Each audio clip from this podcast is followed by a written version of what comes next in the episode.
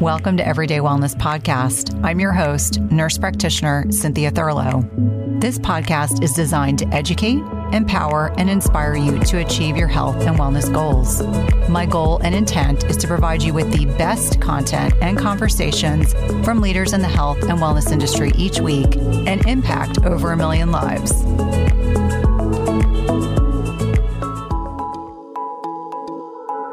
Today, I had the great fortune of reconnecting with Dr. Carrie Jones. We last recorded for the podcast at episode 106 in July of 2020. And I like to think of her as the queen of hormones. Dr. Carrie Jones is an internationally recognized speaker, consultant, and educator on the topic of women's health and hormones. She has her master's in public health and was one of the first to become board certified through the American Board of Naturopathic Endocrinology and currently serves on the board. Today, we dove deep into common hormone imbalances that we see in perimenopause and menopause, the impact of healthy versus non healthy mitochondria, the impact of toxins on our hormones. We spoke at great length about thyroid function and the four P's, which she affectionately refers to as puberty, pregnancy, postpartum, and perimenopause, the impact on our immune system, as well as non thyroidal illnesses, the role of skeletal muscle, things that no longer serve us in middle age testing, and why we become more weight loss resistant with age. I hope you will enjoy this podcast as much as I did recording it.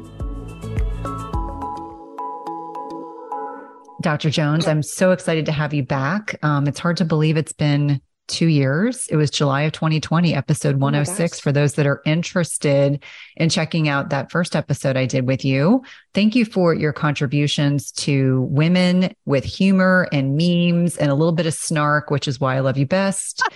and we really are friends outside of social media, which for which I'm very grateful. So welcome. Well, thank you for having me. Oh my gosh, I was always love coming on the podcast and being able to see you and talk to you. So this is fun.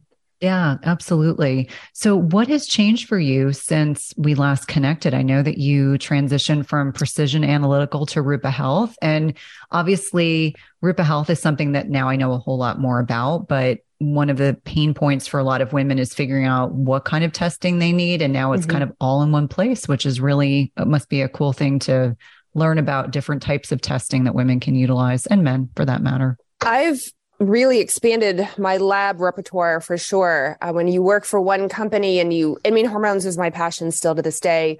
So I know an awful lot about the Dutch test, having worked there for nine years. But now that I get all this exposure to Lyme testing and autoimmune panels and, you know, just more GI stool testing what the different companies offer, SIBO, I mean, it's just been really a lot of fun to expand beyond and then get to know the company themselves. When you work for a lab company, you're kind of heads down. You're familiar with all the other companies because it's the same industry. But now I like know people there and you know I'm in meetings and I get to actually learn how those labs run, some of the labs we visited. So I've seen them in person and it's really been pretty cool. Well, and it's nice because I would imagine that it just expands your knowledge base. In fact, mm-hmm. last night I was listening to a thyroid lecture that you gave and and like I've said to everyone I was like Dr. Jones likes a lot of analogies which allows people to understand the science at a different level. I think that you know for those of us that were pre-meds as undergrads or went back into pre-meds at kind of scratching off those cobwebs you're like oh I haven't thought about that since biochemistry but you make the mm-hmm. information really accessible and I think that's you know a unique gift that you have.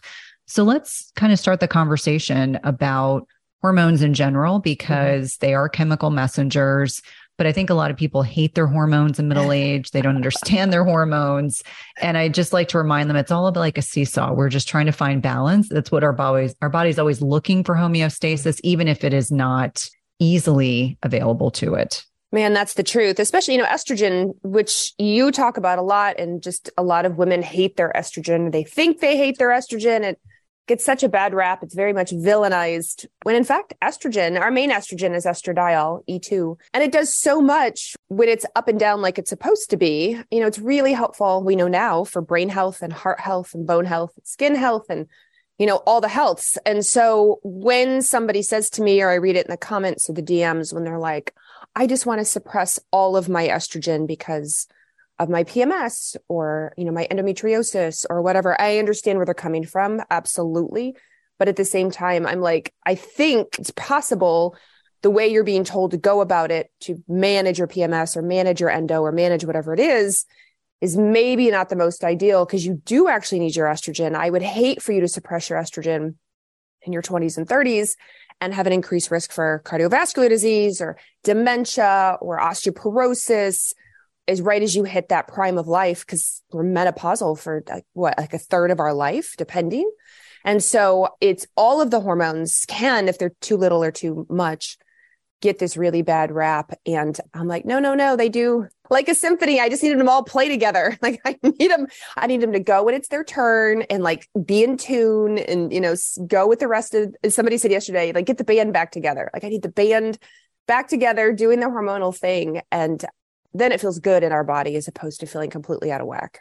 Yeah. And I think the Women's Health Initiative, I mean, I, I have now been talking about this with almost every women's health expert mm-hmm. because mm-hmm. if you followed what happened in the early 2000s when mm-hmm. I was mm-hmm. finishing my NP program and, you know, hormones were vilified and we had a whole generation of, of individuals that were fearful to prescribe them, patients were fearful to take them, and we're starting to see the sequelae of what's happening. And and I always say there's something for everyone. Like if mm-hmm. you desire not to be on hormones, you know, that can be supported. And if you desire to be on hormones, that can be supported as well. And so, you know, when we talk about the sequelae of not enough estradiol, not mm-hmm. enough progesterone and testosterone, it explains a lot of the symptoms that women experience at this time in their lives. And I think for so many of us, we live in these kind of sympathetic dominant states mm-hmm. throughout our lifetime. And then we hit the wall, usually in perimenopause. Yep. It happened to me too. And then we have to reevaluate things. And I always say that my high school reunion is was always is always a good reminder of the people that are thriving versus just surviving. And you can't yeah. live like you're 18 when you're 40 something. And it's just this kind of realization that if you want to thrive in the second part of your life you have to make some changes. And do you find that to be the case that as you're you know you worked for you you know you were in clinical practice for a long time and then now working in kind of a broad-based company where you're exposed to a lot of different biomarkers and testing you're probably hearing these common themes of women they're like what in the world happened? Like i was doing well and then everything i used to do no longer works. I got told that in practice. So excuse me when i was younger I'm 45. So when I was a lot younger, my patients who were going into perimenopause were like, I turned 45 and, or I turned 43 and, or I turned 47 and, like I can't sleep. I put on all this weight. I'm super moody. My face is breaking out again. Like my sex drive went away. Everything's dry, like, or wet at night because I'm like having night sweats, but then dry all day. Like, what happened? I didn't change anything. And I remember sitting across from them, like, good God, you know, like who designed this? This is terrible. And now that I'm in my 40s, it's the same thing. I absolutely see it. And I'm so happy to see so much education on podcasts, in books, in social media, bringing perimenopause and menopause into the forefront and having that education because it's true. I have said it for decades. It's reverse puberty. And we know what it was like going into puberty in our teenage years. Now imagine we're backing out of it. So the things you used to do in your teens, 20s, and 30s just they quite literally don't work as well anymore. And we have more on us. You know, somebody says, Well, why is it harder for me? I'm like, Well, remember, you're in your fourth decade, you're 40, you're 40s when this often happens. So that much more stress. If you have children, they're generally maybe in the high school or into you know college or maybe you, if you started children later in life your children are coming into puberty as you're headed into perimenopause your parents are generally older, so you're taking care of aging parents. If your career, you're maybe at the height of your career, a lot of stress in your career. Like it just adds on as opposed to somebody in their 20s who was like, you know, totally fancy free and could do whatever they want when they're young like that. And they don't have the accumulation of life and the world and their choices and toxins and et cetera on them. And so we hit the 40s and we become, as you talk about all the time, we become more insulin resistant and we have generally all this cortisol and we're losing our ability to make progesterone. And estrogen is just decided to go rogue and it's up one day and down the next day. And nobody's communicating like they used to between the brain and the ovaries and the adrenals and the thyroid. And we feel it our patients feel it. Our you know the people in our dms and our comment section are, are telling us they're like that's exactly how i feel. And nobody taught me about it. My like, nobody talks about it. My practitioner told me well welcome to your 40s good luck. Like, no, not good luck. There's a lot you can do. I so agree with you because the running joke in my house is that, you know, I'd like to think I'm more evolved than the average person. And no one prepared me, not my mom, not my GYN, mm-hmm. not my girlfriends who were older than me. No one, no one, no one. Although I remember in cardiology, I always had these women in their 40s and I would like mm-hmm. scratch my heads. I'm like, clearly what they're experiencing is real, mm-hmm. but what in the heck is going on? And so now that I'm, you know, now I'm 51. And so I would definitely say 45 ish was when I noticed an increase uptick. And I was like, okay, this isn't working. And the cruel irony is that I now have teenagers and as their hormones are all over the place mm-hmm. i always say to my husband i'm like thankfully i'm a, like a very like well adjusted emotional human being but I have one teenager in particular where it depends on the day. Like some days he's like a cherub and the next day he's a devil and there's no in between. and my engineer husband doesn't understand. And I'm like, it's hormones. Like, mm-hmm. I don't mm-hmm. think he willingly wants to be a jerk, mm-hmm. but he can be a jerk. And I'm like, I think the hormones are driving some of that, or at least that's my working hypothesis. I love it. Yeah, I agree. My best friend's daughter, I, I call my goddaughter, she's 14. And despite and my best friend is also a doctor and um, in her 40s and feels and eats you know kind of similar to how very similar actually to how exactly how we do. So the child was raised aware of gluten free you know aware of dairy options like you know lots of physical exercise well adjusted you know good household. And still puberty is what puberty is. You can't run from puberty. And is her emotions are up and down. My best friend's in her 40s she's like oh, hormones are real. Hormones yeah. are real. And I'm trying to work through this. Absolutely.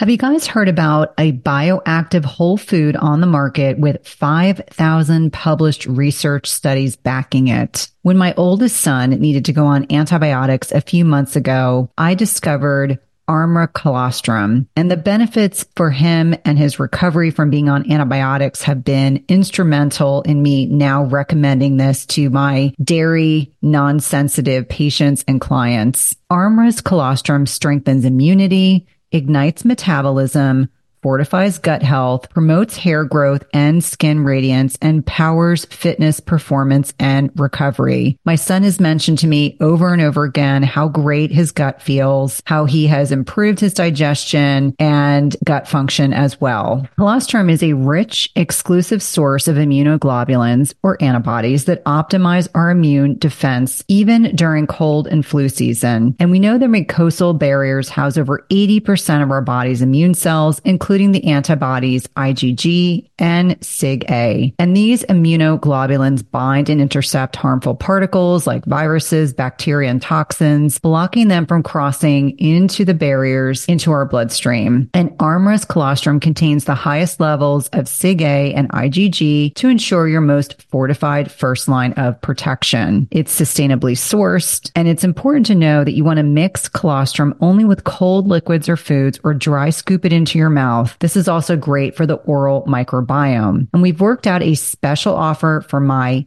everyday wellness community where you can receive 15% off your first order. Go to try armra.com slash Cynthia15 or enter Cynthia15 to get 15% off your first order. That's T-R-Y-A-R-M-R-A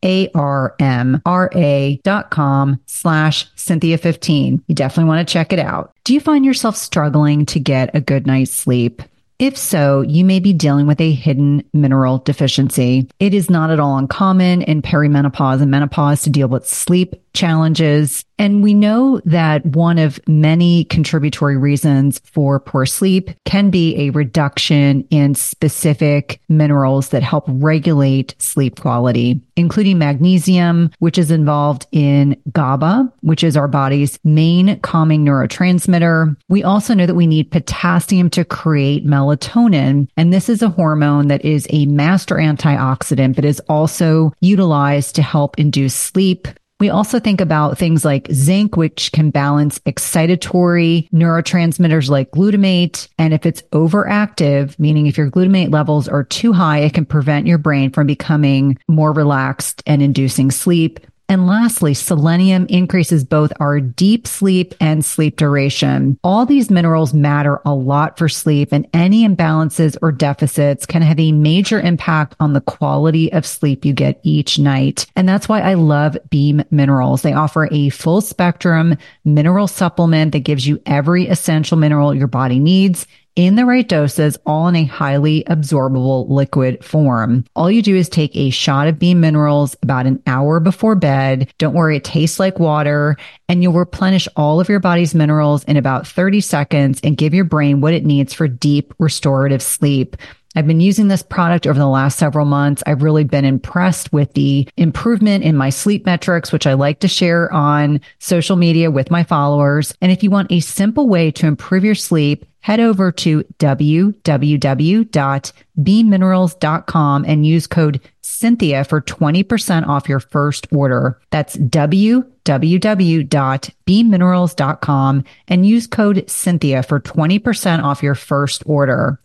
And I guess, you know, one of the things that differentiates puberty from reverse puberty or perimenopause or andropause or, you know, adrenal pause, you know, there's mm-hmm. all these kind of catchphrases is really understanding what's changing kind of at a cellular level and really mm-hmm. talking about mitochondria, which is a topic I love to nerd out in and talk about. But what are some of the things that start to happen to our mitochondria as we're making this transition as you know, we yeah. may feel 30, but we may chronologically be a different age. And so, what is changing with the mitochondria, this dysfunctional mitochondria that's driving a lot of the symptoms that women are experiencing? First, our hormones are made in our mitochondria. It's the very first step. So, all our steroid hormones, estrogen, progesterone, testosterone, DHEA, and it doesn't matter male or female, it, the first step is in the mitochondria. They do leave and go into next door, the endoplasmic reticulum, and finish out, except for cortisol. Cortisol comes back to finish out in the mitochondria. So the, my point being is the mitochondria are critical for the creation of your steroid hormones, all of them. And then second, your mitochondria are extremely sensitive. They're delicate little creatures. They're your canary in the coal mine. So if it's too cold, too hot, too many toxins, viruses, illness, inflammation, infection, they don't like that and they're not going to do that. And they don't function well with that. They're high maintenance. They are high maintenance and i do joke as much as i love i do love mariah carey and it is mariah carey season as we record this but like we all know girl is dramatic and your mitochondria are very similar and with good reason we want our mitochondria to like not support viruses or bacteria. Like we don't want the body, these like outside parasites, outside hijackers to like hijack our mitochondria for their use. And so the mitochondria can be like, I'm not doing this today. I'm not supporting you. But when it says that, we lose our ATP, which is our energy. We all learned in school mitochondria are cellular powerhouses. They literally are producing our ATP, but on top of that, they also make our hormones. And you can have dysfunction in different glands. So somebody might say, well, my adrenals seem to be working okay, but my ovaries are taking a hit. It's not like all the mitochondria talk and decide as a unit one day, like, hey, you know what? It's Thursday today. We're not going to work. It's very gland and tissue dependent. And so, because we know our mitochondria are so reactive, so dramatic, it's really important that we work to support our mitochondria, one for the energy part, which tends to go down as we get older. And then two, for the hormone production part, if we want to maintain as best we can for our age, our levels of hormones, because some do naturally decline. There's nothing we can do about it with age, but we want them to be age appropriate. Then we do have to help and support our mitochondria, which thankfully, I should back up and say, unfortunately, we don't get a lot of information about it, but thankfully, it's I think it's pretty easy to support mitochondria because they are so dramatic when people go, where do I start? I'm like, anywhere, anything you do, whether it's your, you know, diet, lifestyle, reducing toxins, exercise, going for a walk on a, you know, getting some sunshine, red light therapy, you know, cold showers, dark chocolate, thank God, green tea, like all these things support the mitochondria in the end, intermittent fasting. And so, like, just pick one, start somewhere. It'll help your mitochondria. Well, I think it's really important to understand that, you know, we're all talking about hormesis or hormetic mm-hmm. stress. So it's beneficial stress in the right amount at the right time. We're not saying to do all of those things all at once yeah. because your body may go, the mitochondria may just say, sorry, not yeah, going to happen. Yeah. But I think that it's the cumulative net impact of really poor metabolic health and why mm-hmm. there's now such a small percentage of individuals without naming what's occurred over the last two and a half years, I think a lot of people had a wake up call slash, you know, hit a wall really hard yeah. because they, you know, their coping mechanisms had to change given the fact that we weren't able to do or live our lives the way that we wanted to. I guess right. that's the most PC way of saying it. And I think, you know, certainly for me, one thing that I find for a lot of middle aged women that doesn't work very well for them anymore is alcohol. Knew you were um, going to say that. Yes. I know.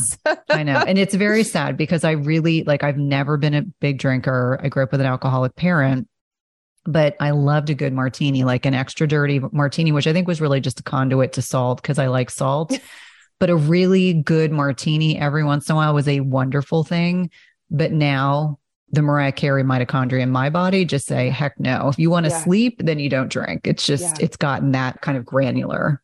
And I would hear that from women too in practice. I would have all these women go, you wait when you hit 40, you're not going to have be able to drink that wine anymore. So where I practiced was wine country in the state of Oregon. We have our own wine country. It's Pinot Noir. And so I saw a lot of winery owners, a lot of winery people through my practice. And they were like, what happened? Like I used to have a glass of wine or I own a winery or work for a winery. And now it just wrecks me. It just wreck. I feel terrible. I'm tired. I sleep really poorly. I wake up feeling haggard. And it's true, our enzymes and our liver that process and deal with alcohol really do shift as we head into our 40s. And I've had so many of my friends, our friends, our colleagues who were like, female, like, yes, I've actually either given up alcohol completely or it's just for the grand occasion, a celebration where, you know, I just know what I'm going to feel like the next day. And while we can do a lot to quote biohack our way through alcohol, people go, Well, don't you take liver support? Can't you take something? I'm like, it's helpful, but it's still alcohol, and alcohol as a toxin always wins. And so it can be really hard. And I noticed too, my neighbors, I've said this before the last two years, our recycle day is on Friday, Friday morning. And so Thursday night, everybody puts the recycling out. I have a dog who requires a lot of walking. And so every night, my husband and I walk the dog, and we would see our neighbors' glass bins, the recycle bins, full to the brim, beer, liquor, wine bottles, when it hadn't been. I mean, it not enough that I would notice. And then 2020, 2021, 2022, I'm like, well, I pretty aware of how my neighbors are coping because it's, it's right there. It's reassuring to know that there's a physiologic reason why mm-hmm. all of a sudden certain foods substances, etc., are no longer they're working against us and not with us. Yeah. Yeah, it sucks. The good stuff in this world probably it's good in theory, not so good for the body. Yeah. And so it's interesting. As I was stating last night, it popped into my inbox and I decided I was like, serendipitous. We're going to be talking today. And you had a lecture talking about thyroid. And so th- Thyroid is a hot topic for middle aged women, largely because so many of them have either subclinical hypothyroidism, many of them have Hashimoto's. Mm-hmm. And so a lot of questions that came in for the good doctor were asking about thyroid testing, what to be asking for. I admittedly years ago used to just order a TSH and a free T4, and I thought that checked the box. And now I know better. So I always like to admit that. But let's talk a little bit about what starts to happen to thyroid function as we have these fluctuations in progesterone and whether or not vis a vis we become insulin resistant, all these things that impact thyroid function, and why so many women at middle age are dealing with thyroid uh, issues. And we say at sort of the big P's, that's when thyroid issues, hypothyroidism, so low thyroid, tends to hit women, I think, like 4x over men when it's a true thyroid issue. There's something else called central hypothyroidism, which can affect men and women equally. But your general, what we hear about hypothyroidism is generally women that get affected. So the big P's puberty, pregnancy, postpartum, perimenopause, and menopause. These big hormonal, grand hormonal shifts are will really affect the thyroid at a variety of levels. So it'll affect it from these shifts in hormones affect our brain. So our brain communicates to the thyroid. It'll affect the thyroid gland itself in our neck.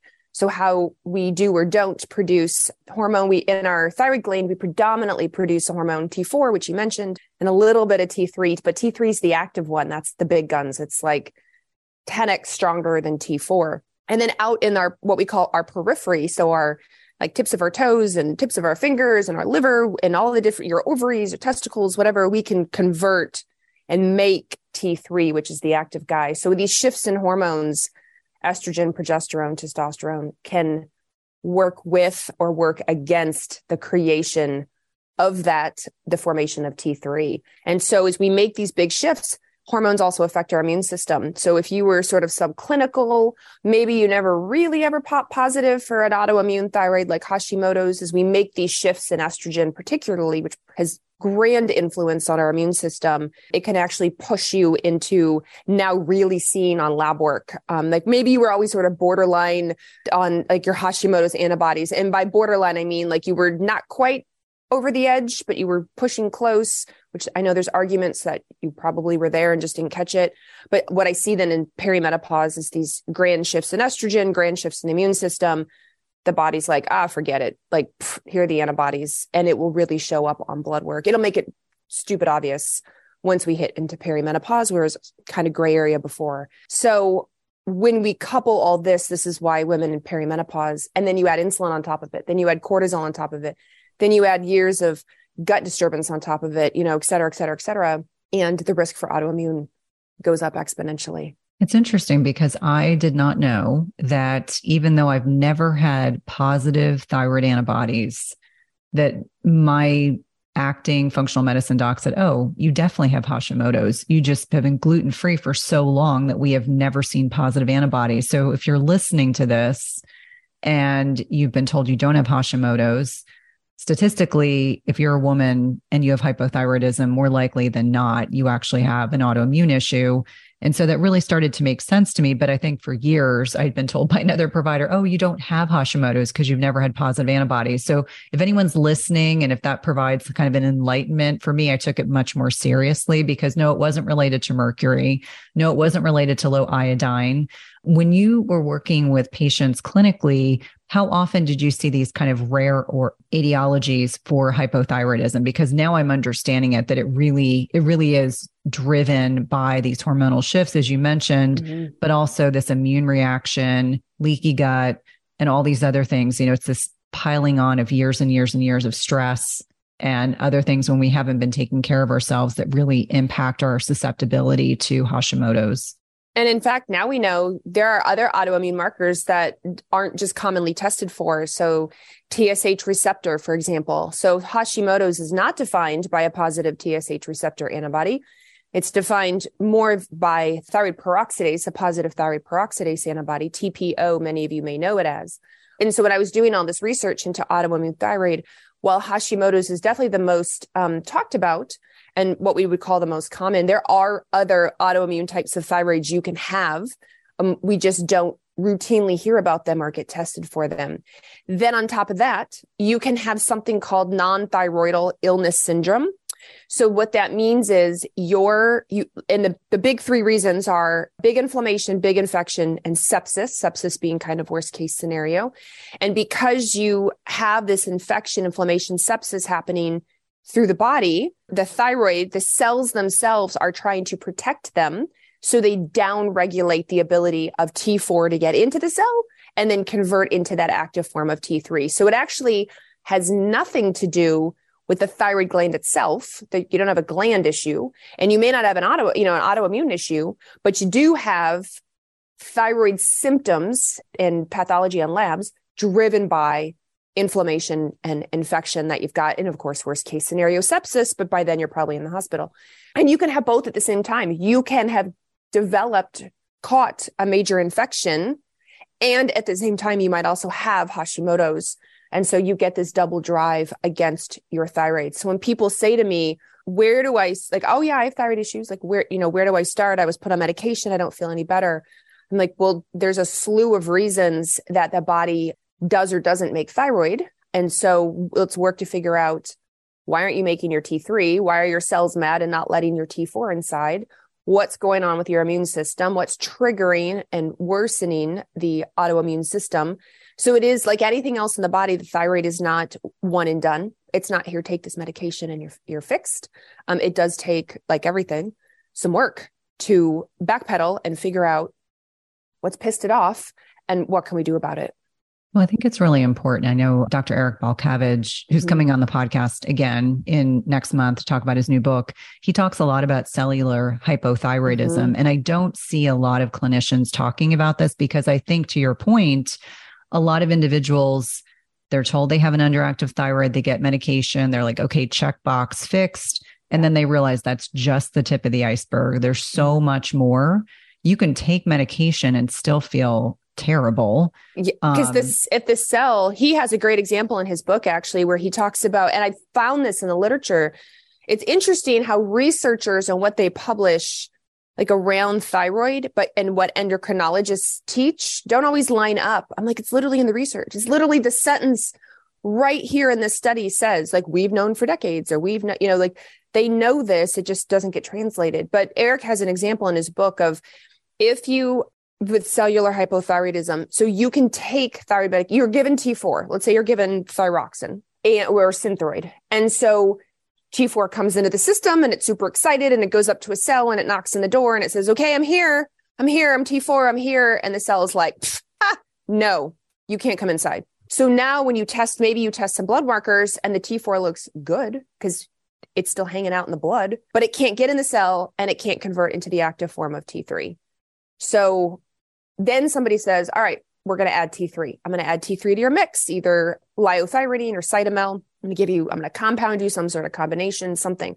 So now you just flood the system with T3. What can happen in some cases is that, again, the cell is like, no, I don't want you in here. We have inflammation and infection going on. Like, you need to go away. And I'm protecting my cell. And so now you test. And now you're like, well, I feel anxious when I take T3. I feel nervous. I can't sleep. I have heart palpitations because you have all this T3 going other places around floating around your circulation.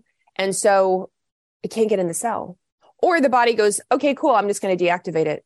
Like, I don't want all this T3. I'm literally down regulating to protect you because of whatever infection, inflammation, et cetera, et cetera, et cetera. So I'm just going to deactivate you to something called reverse T3. So you give T3 and then they end up just deactivating it. And again, just like you said, they, st- they're like, my symptoms didn't go away or they felt better for a couple weeks or maybe a couple months. And then they come back and go, I need more.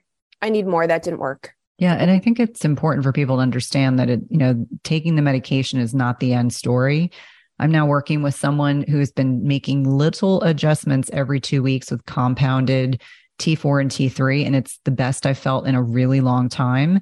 But I think for anyone who's being treated for thyroid issues, if you don't feel better, there's probably something that's mitigating this. So when you are recommending to clinicians or talking to clinicians or doing the amazing education that you do across social media and in talks where's a good starting point? I know that we talk about a full thyroid panel, mm-hmm. but you mm-hmm. also mentioned some of these antibodies and, and certainly like TPO, I'm very familiarized with, yeah. not as familiarized with this TSH receptor antibody, but mm-hmm. when would be the time to be advocating for additional testing along with kind of the basic labs? Because I think actionable advice is really very helpful on this podcast because then people take notes and then they yeah. go advocate for themselves, which I think is so important.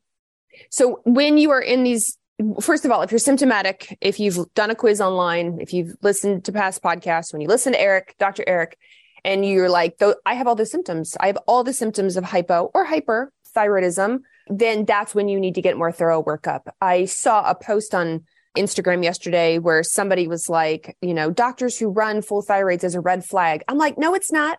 I can understand not running it on absolutely every person who walks through your office if it doesn't fit at that time. But if somebody comes in and says like, I'm tired, I have weight loss resistance, I'm losing my hair, I have dry skin, I've con- you know, like I'm constipated, I have a family history of thyroid, you know, or I'm subclinical thyroid issues. I was told a couple years ago, and I, you know, they didn't do anything about it. I didn't know what to do. So as these boxes are being checked for me, I'm like, we're doing a full thyroid panel. So I'm looking at the TSH, which is what you mentioned earlier, thyroid stimulating hormone. I look at free T3. I look at free T4. So I do look at both. I look at reverse T3 because I want to see how much is getting deactivated. That helps me to understand if it's more of a cellular issue. And then I look at, I do look at the two big antibodies. So TPO, thyroid peroxidase antibody, TGAB, thyroglobulin antibody. And I usually start, I just usually start there. Now, if the TSH receptors, there's like four or five other antibodies, uh, thyroid antibodies. I don't generally start with yet. I may add them later as we're working through. For example, if the antibodies are negative, and very symptomatic family history. I'm like, there's autoimmune somewhere. Let's just go ahead and check some of these other markers and make sure. But that's usually where I start with a panel when somebody comes in like that. And what's great is that what we're requesting, I should say, most of those labs are not weird. They're not hard to find. They're not rare at all. It's just if you're hopefully your practitioner is willing to order them for you. The one that's tough to get sometimes is the reverse T3, the RT3. I have had HMO groups refuse. I have had hospital groups refuse. And I know in some countries, it's nearly impossible to get. They don't do or believe in reverse T3. But if you can get it, it's helpful. Yeah. And I always think about reverse T3 as the brakes. Yeah. You know, what is driving the brakes? I think when reverse T3 is normal, I don't worry about it. But when I'm looking at labs and I'm kind of looking for, you know, playing detective like we all do, we're like, okay, what is raising a red flag? What is something that we need to lean into? And I think, you know, something else that has certainly been apparent to me is, you know, since I'm allopathic trained, I also have functional training is understanding that both can be very, it's like playing in a sandbox. I'm going to use one of your kind of anal- analogy explanations. We can all play in the same sandbox, but understanding that those traditional labs can be helpful as well as the integration of some of these functional integrative medicine labs, mm-hmm. which give us a different perspective. And one of the really great things that I think about is blood labs for estradiol and mm-hmm. estrone and progesterone and free and total testosterone versus looking at them on a Dutch. So let's pivot a little bit and talk about the sex hormone piece because this is in particular an area that I found it really beneficial to have both, to look mm-hmm. at both of them. Unfortunately, I hear from many women, oh, my doctor said I'm in menopause. We don't need to check my hormones. And I'm All like, oh, I was like, we need to get you hooked up with a different doctor. That is for sure. Yeah, unfortunately. My old boss at Dutch used to say, all this different lab work is just looking at into different windows of the same house. So in some cases, certain types of blood work or urine look or saliva or stool is better than others. And others, you're just getting a different viewpoint. You're on the first floor as opposed to the second floor. You're in the front door as opposed to the sliding door. And I always love that analogy when somebody says, I have all this lab work back and, you know, I hear conflicting things. I'm like, it's all you. It's all you. You're the same house. We're just looking at you from different angles. Now, it does take somebody maybe a little more skilled, a little more trained to understand the different angles. And as you said, I love that. If your practitioner is against it, doesn't believe in it, doesn't want to, but you don't feel good, it's totally fine to get another practitioner, to request another practitioner, to keep them if you like them for certain things and add to your your clinical team. So yes, I am totally okay with people running blood work for their hormones. I get asked a lot, like, oh, but my insurance covers estradiol and progesterone and free and total testosterone or sex hormone binding globulin, DHEA, et cetera, and the blood work. Can I start there? I'm like, of course you can. Of course you can. It's just one of the windows into your house and, and we can use that. And then we can add on, depending on their goals and budget, we can add on something like the Dutch test, which is, I think, real helpful as we head into menopause because so many women this is when breast cancer obviously becomes more at risk. And a lot of women are going or choosing or deciding to go on estrogen replacement. And the Dutch test, the urine part gives us what are known as metabolites. Metabolites is just a fancy word for when estrogen breaks down, because it has to go somewhere. Where does it break down? And some of those breakdown pathways are good or better. And some of those breakdown pathways, not so good. We don't really want to go down that pathway. And so it's helpful for me when I'm like, all right, you want to go on estrogen, you're having all the hot flashes, the night sweats, the vaginal dryness, the brain fog, etc. Let me just make sure your estrogen, should I give it to you, is going to go down the right pathway. And if it's not, let's course correct and then start estrogen. So I like that extra window into the house of estrogen with the urine test. At some point, we've all been sold a big fat lie. It's called the protein misconception. So starting in the 1980s, we all believed that more protein equated to more muscle growth. And I'm here to tell you it's a big misconception. This has a great deal to do that our body can only absorb protein that's broken down into smaller building blocks called amino acids. It doesn't matter if you're consuming 30 grams of protein or 300 grams of protein. If you don't have a sufficient supply of enzymes to digest the protein, your muscles will ultimately be unable to use these as vital building blocks. That's why it's crucial you take a high quality digestive enzyme. The one I trust and use myself is called MassZymes by Bioptimizers. MassZymes is a full spectrum enzyme formula with more protease than any other commercially available product with five different forms of protease. Plus, it contains all the other key enzymes you need for optimal digestion. If you're experiencing bloating, gas, or digestive distress, a contributing factor can be that your body is no longer producing as much digestive enzymes. And you can try MassZymes today risk-free. They have a 365 day full money back guarantee and is the gold standard in the industry. Go to bioptimizers.com slash Cynthia. That's B-I-O-P-T-I-M-I-Z-E-R-S dot com slash Cynthia and use promo code Cynthia 10 for 10% off of any order. Again, that's promo code Cynthia 10 for 10% off any order. Today's podcast is sponsored by NutriSense. It combines cutting edge technology and human expertise so you can see how your body responds to different types of nutrition, stress, exercise, sleep, and where you are in your menstrual cycle in real time. And by pairing a continuous glucose monitor with their app and expert nutritional guidance, NutriSense can help you reach your health goals. And the best part is it's not just a program where they send you the CGM and you have to figure it out on your own. Each subscription plan includes one month of free expert nutritionist support. Your nutritionist will work with you one on one, interpreting your data and providing customized advice to help you reach your health goals. The last time I had my CGM on, my registered dietitian and I troubleshooted over some specific concerns that I had. And whether you're aiming to lose weight, stabilize your energy, or just feel better overall, NutriSense offers the guidance and support you need. And lasting sustainable change takes time and can be achieved through a longer term subscription. That's why I encourage my patients and clients to consider three, six, or 12 month subscriptions where it's actually less expensive and allows you to not only achieve your goals, but also to ensure that you stick to your healthy lifestyle for the long term. As I've mentioned before, I have found the CGMs I've used through NutriSense to be incredibly insightful, specifically to carbohydrate tolerance. I would not have known that plantains spiked my blood sugar without this information. It's also been hugely helpful for tailoring to workouts and sleep quality. And so for me, even though I am metabolically healthy, I find the insights to be particularly helpful to tailor my lifestyle changes to my blood sugar. Visit nutrisense.io slash EWP and use the code E WP for $30 off plus one month of free nutritionist support. Be sure to let them know you're a listener of the Everyday Wellness podcast when they ask you how you heard about them. This is one of my favorite ways to take care of my health and one of my top recommendations for all of my patients and clients.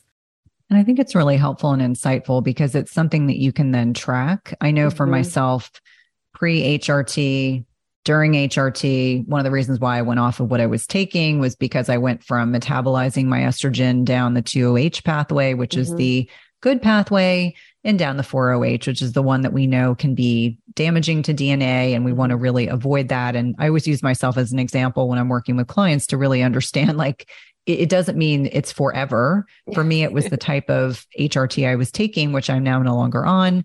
Um, and my levels are back to, I'm actually back to a point where I'm able to metabolize my estrogen properly. Mm. And so when people are listening to this and they're trying to kind of wrap their heads around some of these differentiators. So, what can impact our ability to process estrogen properly in our bodies beyond like medication? So, let's start yeah. with like the basic stuff that I think is really helpful. So a lot of it, first of all, we're set up genetically to yes or no a certain pathway. So sometimes genetically you are set up, thankfully, to go down the better pathway. And sometimes, unfortunately, you're set up to go down the less better pathway, the not so helpful pathway, the four pathway and in some cases the 16 pathway.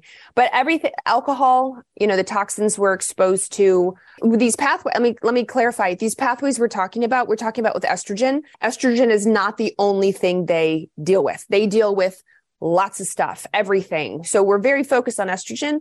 But if you manipulate these pathways, they also manipulate how you do and don't process pesticides or herbicides or fragrance or phthalates or plastics or medication, alcohol, etc. So all of these things can affect your diet. You know, some of these pathways are really improved by things that are your brassica family, your broccoli, your kale, your cauliflower. If you choose not to or don't eat those things in your diet, then uh, you may be missing out on improving that help better pathway, the two pathway. And as we move through detoxification, so there's phases. So the second phase like really relies on magnesium. Magnesium is a big helper. Your B vitamins are big helpers, choline. Well, if you can't, if you're not eating those foods, if you can't absorb those foods, so digestion is a big thing. You've got heartburn, you have H. pylori, you've got small intestinal bacterial overgrowth, SIBO, got parasites or, you know, a lot of GI stuff that's going to affect, believe it or not, how you absorb all these nutrients that are then good for your liver. And then how do we get rid of the estrogen? Well, we urinate it out or we poop it out. So if you are constipated, that's going to affect your ability to get estrogen out. And so you can see a lot of gut talk. We're talking a lot of gut talk and a lot of liver talk. So the more you can do to support, am I pooping every day? You know, do I have gas, bloating, constipation, diarrhea? Am I popping heartburn medications often? Do I have a history of an ulcer? Do I feel like I have an ulcer? You know, all these questions are helpful for us at large, but in particular, this conversation, estrogen. Yeah. And I think it's important. And the irony is you can still have a bowel movement every day and still not be clearing your estrogen properly. So yeah. don't let that be a, don't assume because you have a bowel movement every day that you are. And I say this with love and reverence because last year when I had that Dutch, that I was predominantly processing down the 4OH pathway. Mm-hmm. Guess what? I had a bowel movement every day. And I was certainly very surprised when I got my results. So, talking about estrogen, talking about gut health, what are your favorite tests for looking at gut health? I obviously have favorites, but I'd love to hear yours. Like an actual favorite company or favorite markers I'm looking at? Why don't we say both? Because I think that's both relevant. So I'll be honest, this is the great thing of working at Rupa Health is that I don't believe I I don't have a favorite gut test since I now work with all the companies, but I can tell you the top companies that practitioners seem to love. So Diagnostic Solutions has something called the GI map. There's another company called Genova. They have the GI effects. There's a company called Microbiome. They have biome effects. And there's a company called Doctors Data and they have GI 360. And so those are probably, and then there's a company called Vibrant. Vibrant does Zoomer markers, which are also popular. But I would say, I would say just from casual observation, the DSL GI map and the Genova are probably what you're going to see the most in social media and in practitioners because of what they test and how long they've been around and the education they do. So those are the big ones that you'll see. Now you can go to your primary care and they'll do a quickie stool test. If you travel out of the, let's say you travel out of the country and you get a diarrhea and you go to your primary care, urgent care, and they're going to go, okay, here, poop, put it in this vial, give it to us. They're just doing a quickie test for things like Giardia. Like they just want to make sure like the top five real bad organisms you have parasites you haven't picked up. But they're it's not a comprehensive like inflammation infection bacteria good and bad bacteria uh, some of these other you know ph these other cool markers calprotectin you know they're not going to pick that up. So if you if you're thinking to yourself well, I got a stool, like I got home from Mexico and I was having diarrhea. I did, I think I got a stool test. It was normal. That's, we're talking a much more comprehensive multi page report in these companies. So those are probably the top ones. No, and I, I have familiarity with almost all of them. And, and I do think when I'm looking at the diagnostic solutions, GI map in mm-hmm. particular, because that's the one I use the most, really zeroing in because the beta glucuronidase mm-hmm. there on that test, looking at dysbiosis, Sadly, almost everyone has some degree of dysbiosis. And I think that's probably a byproduct of our lifestyles and stress and the foods we eat and a multiplicity of things, the estrobolome, which is this yep. goofy name for how our body kind of interacts with estrogen in the gut. But for you, is the beta glucuronidase that you'll really yeah. So the beta, so when estrogen, the final two steps for estrogen before you either push it to the kidneys or push it into the colon is called sulfation or glucuronidation. Fancy words. I don't know who named them, but that's what they are. Sulfation or glucuronidation. So beta glucuronidase is an enzyme that you make in your intestines in your from your microbiome and it acts like scissors. So it cuts off the G, the glucuronic acid of your estrogen. When the G is on, your estrogen is neutral. It can't bind to receptors. It's also water soluble, so you can get rid of it. When you come in contact with beta glucuronidase like scissors, it cuts it off. Now the G is gone. So now you can be reabsorbed. It's kind of like a package where the bow has been undone and the, lid has been lifted and estrogen floats away. So now it gets reabsorbed. So beta glucuronidase is a big one because the higher it is, the more at risk you are for having estrogen float away and get reabsorbed. And that was estrogen that was tagged to go. Like your body was like, we're done with you. Go away, get out. And it gets back in the system. Unfortunately, we know that the sulfation scissors, which is known as sulfatase. We know it exists in the gut. Commercial testing is not there yet to look at it. So even if somebody has normal levels of beta glucuronidase, there's a lot about that microbiome we just don't know yet. And in the next several, you know, months to years, gracious, we've come so far in just a short time. We're going to get a lot more information around that part of the microbiome that deals with estrogen, the estrobolome. And now they talk about the endobolome, the endocrine microbiome because we know the microbiome plays a big role in testosterone and DHEA and progesterone and you know the entire endocrine system. It's really fascinating. And I think on a lot of different levels, we don't think about our gut until we start having problems. And then all of a sudden we're like, oh, all these imbalances. Yeah. The, oh, I was on antibiotics for six weeks to treat, you know, Lyme, which you needed to take. And then it disrupts the entire gut microbiome. And you're suddenly having more anxiety and depression and you're not making healthy neurotransmitters. I mean, there's mm-hmm. so much to the gut microbiome. And certainly back in the dark ages when I trained, we didn't talk about the gut. It was like the gut was talked about as, you know, here are these organs. Mm-hmm. These are the signs your organs are not working properly. Mm-hmm. And we never really thought about good or non beneficial or beneficial bacteria in the gut. And I always yeah. talk about dysbiosis as an example of non-beneficial bacteria in the gut. It's kind of like having weeds in a garden. Yeah. So there you go. Yeah, I've got there a, you go. I love Jones it. Analogy. I'm super proud of you. so a lot of the questions that I got came in around testosterone. I think testosterone is a really poorly understood hormone vis-a-vis women. We do make testosterone. It is much more potent in our bodies, but unlike estrogen, and, and correct me if I'm wrong, estrogen kind of we get pushed off a cliff eventually. We get mm-hmm. pushed off the cliff, and then you know that drop in estrogen precipitates a lot of systems and symptoms. Testosterone is kind of this gradual decline. Yeah. And so Let's talk about testosterone because there's a lot of misinformation out there. I promise we won't touch on pellets because Shawn Tassone and I talked about pellet therapy. We had a whole conversation, a little powwow on that. Let's talk about testosterone because I think it's such an important hormone. I think women just think about estrogen and they just think about progesterone. And I remind them that testosterone is, I think, also equally important in our longevity and our health. And testosterone is made in a few places. So unlike men who make 95 plus percent of it in the testicles, we make it in three main places. We make 20 to 25% of our testosterone out of the ovaries, 20 to 25% of it out of our adrenal glands, out of a layer of our adrenal glands.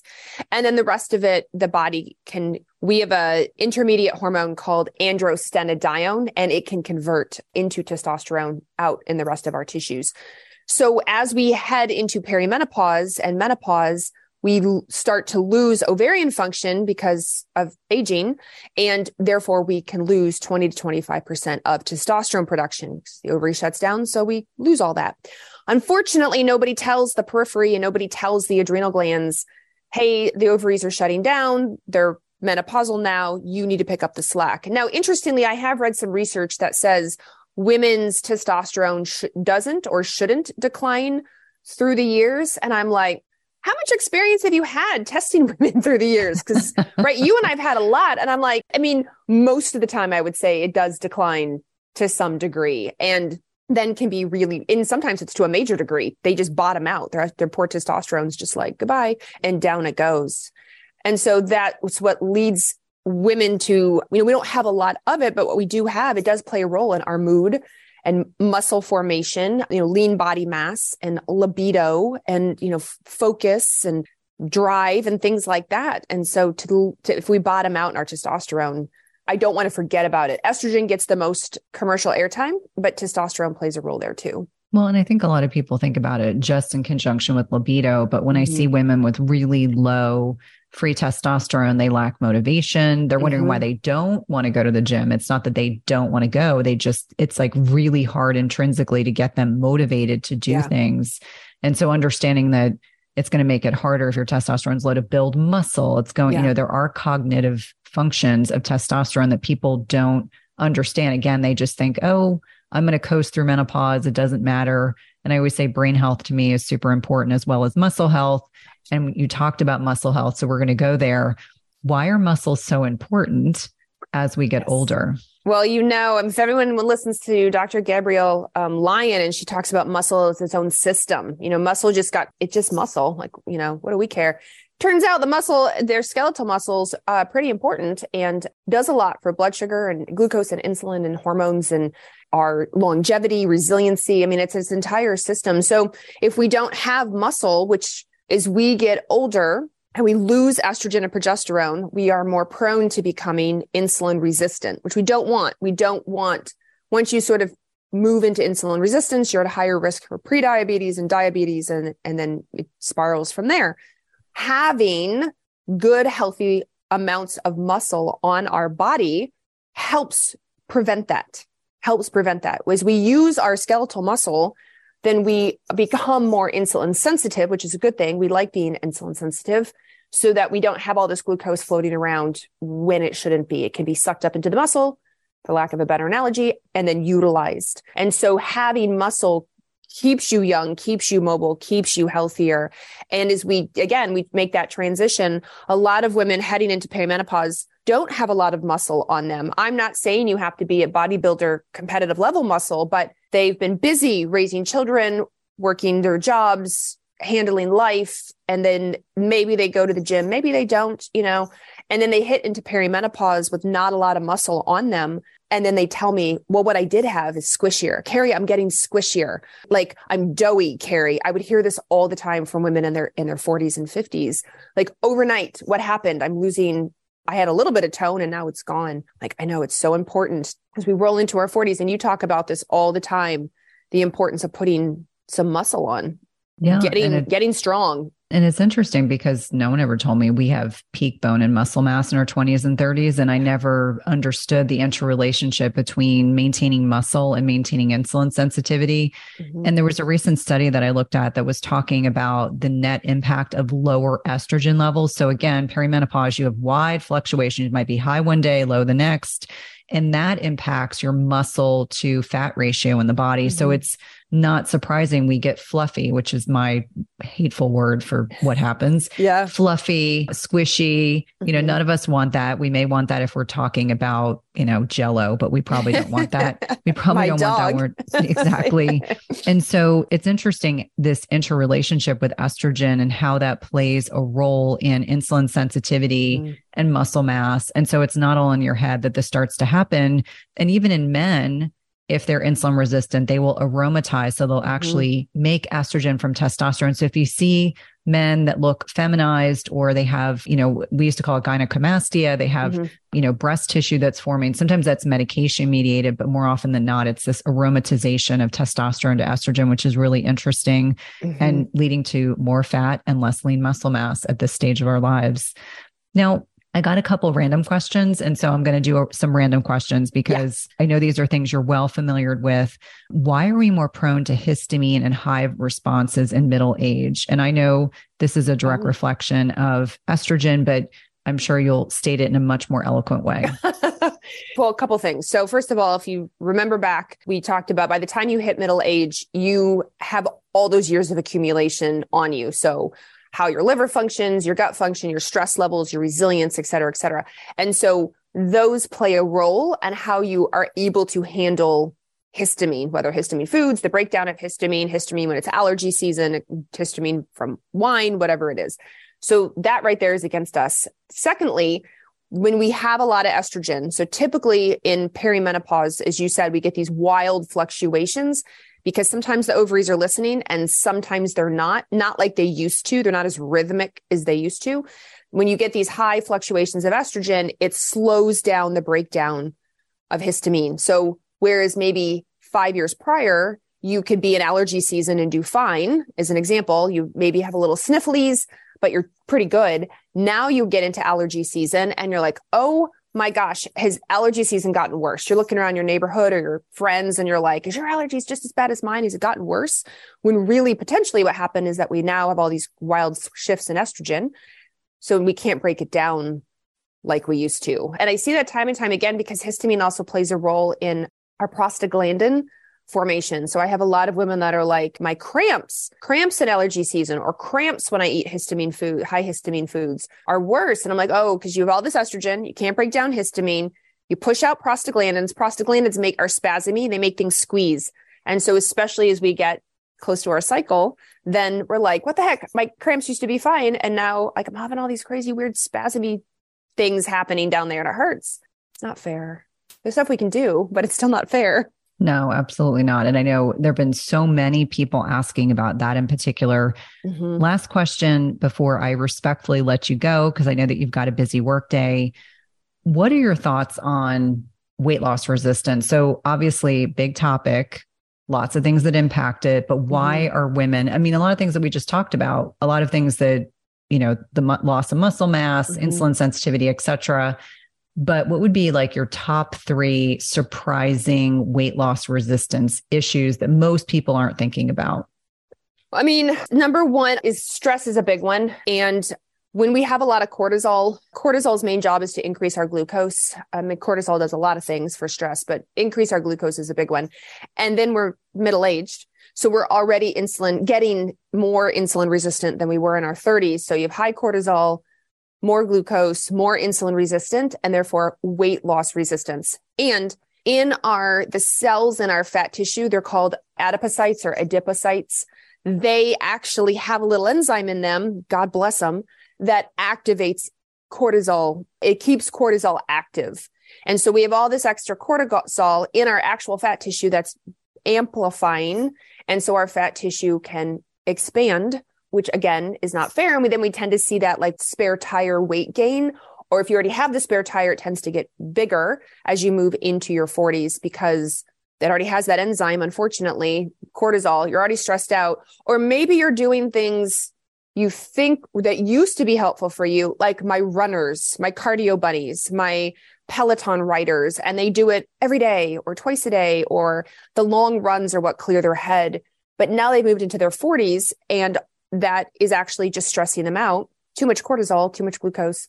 So it more balance. So I'm like, hey, we need to flip into more weights. Let's let's build some lean muscle to help with that lean weight loss resistance. Let's st- flip into some stretching. Let's do like walking. Let's not be cardio bunnies all the time as we hit into our 40s. I totally get it help clear your head, but it may not be working for you right now. Let's switch it up because we have to and go from there. So that's probably the number one we don't think about a lot with cortisol. Number two, so I've said cortisol, we talked a lot about blood sugar and insulin, but I feel like people get their blood sugar checked. You get a fasting blood sugar and 100, the upper end of the range is generally 100. And then if you get above 126, you're into the one the diabetes range. Anything in between is considered pre-diabetic. And I have a lot, I had a lot of patients that floated in that upper 90s, 99, 98, 101. And their doctor's like, well, you're not 126, you're not diabetic. So just, you know, we'll keep an eye on it. Knowing their glucose was already starting to creep up there, knowing they're already heading into insulin resistance, and especially insulin's a big one. Not a lot of practitioners run an insulin, functional practitioners do, but a fasting insulin, the reference range is massive. It's like two to 25 which is way, way, way too big. In fact, I was reading a research article the other day that said the higher our insulin is, the more we are susceptible to developing metabolic syndrome. It was a human study, and they said that your risk for metabolic syndrome went up as your insulin got well above, it gets like seven, so single digit, seven or above. So you will often hear functional integrative practitioners talk about a fasting insulin needing to be between two and five. Mm-hmm. And then if you get up to seven and nine, like, ooh, you're starting to really, according to the study. And then imagine if you're in the double digits. And so I would have these patients say, no, no, I got glucose and insulin tested totally normal, but their glucose was 99, their insulin was 21, and they totally fall in the range. But I know that's really contributing to their weight loss resistance. Just because the lab range is there, it doesn't mean it's going to, it's helping them achieve their goals. I know you see that. I, I, I, do. I and, do. and, and the unfortunate thing is I get so much pushback from primaries yeah. about drawing a fasting insulin. It's like a $12 test. It's not expensive. And that range that I look for is two to five. Yeah. So when someone's seven, eight, nine, they start to creep. Or I've had, I've worked with women who swear their A1Cs are normal. Their fasting glucose is normal and then their fasting insulin is 20 and i'm like yeah. well we know why you are insulin resistant and we know why you're weight loss resistant yeah. and we have to address this and ironically enough that is such a common discussion that i have with people helping them understand that I don't care what your fasting glucose is. This is usually the first biomarker that will start to dysregulate way before your A1C becomes abnormal or your fasting glucose. Yeah, absolutely. And then I would say the third thing is the water retention that comes with inflammation. And I actually just read, I had a practitioner friend of mine post the other day. She's, she was been working on Lyme disease and mold. And as she's been working on it, she said, I lost 10 pounds just like that off the scale. Doesn't mean it was 10 pounds of fat. She knew it was, she's like, I just felt puffy. I, you know, I didn't, wasn't like, I just felt, you know, rings were tighter, socks were tighter, face looked kind of puffier. And as she continued to work on this inflammation and a lot of the commenters under her were like, yep, same. Once I addressed whatever, you know, my gut health, I was having gas and bloating, my SIBO, my, you know, chronic, you know, whatever it was, virus, Epstein Barr, the mold in my house. I mean, it really could be anything. Like I noticed that too. I was not trying to intentionally lose weight because I was so focused on getting healthy. And in the process, the um, inflammatory weight, so to speak, came off. And I think that's like histamine makes people puffy, you know, when mm-hmm. you've got have histamine issues. If you've ever been in allergy season, which is me, I'm allergic to grass pollen, mold, trees, dust, all the things. And like my face is puffy. My under eyes, like you can barely see my eyes. They puff up so much. So imagine the rest of my body. And then if I'm not careful or, you know, don't take care of myself. And people live with this all day long and think this is their normal and they don't feel well. And so that's the other thing. So it's not so much weight loss resistance as it is let's handle, let's work on what's making you inflamed and retain all that water that's not helping the cause. No, that's such a great point. And obviously, I could talk to you forever, but let my listeners know how to connect with you, how to find you on social media, I love Dr. Carrie because she makes everything very clear with lots of analogies, a little bit of snark, and a lot of good memes. I call her affectionately the queen of hormones. so you it. have to go, you have to go check her out. But how do we connect with you outside of the podcast? So on Instagram, I'm at dr.carriejones. I am dipping my toe into TikTok, which is a whole new world, and I'm at Dr. Carrie Jones there. And my website as drcarriejones.com. Awesome. Well, it's always a pleasure connecting with you. I know there'll be a third and probably a fourth on the agenda in the coming years. Amazing. Thank you so much, Cynthia. It's always fun. Absolutely. If you love this podcast episode, please leave a rating and review, subscribe, and tell a friend.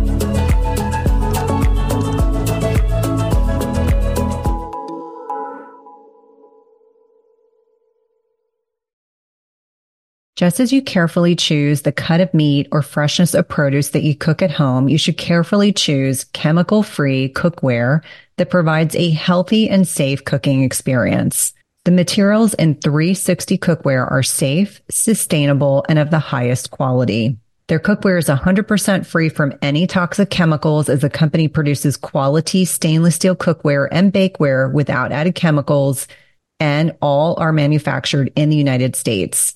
It's also the leading manufacturer that equips kitchens with cookware and bakeware that are free of all of the toxic chemicals and coatings, including PFAS, Teflon, and ceramic. And the best thing is that when used properly, the product's construction provides nonstick properties in a product that can be passed down through generations. Go to www.360cookware.com and use code Cynthia20 for 20% off your first order. Again, that's 360cookware.com and use code Cynthia20 for 20% off your first order. We've been using their products over the last several months and have really been pleased with not only the durability, but ease of cleanliness.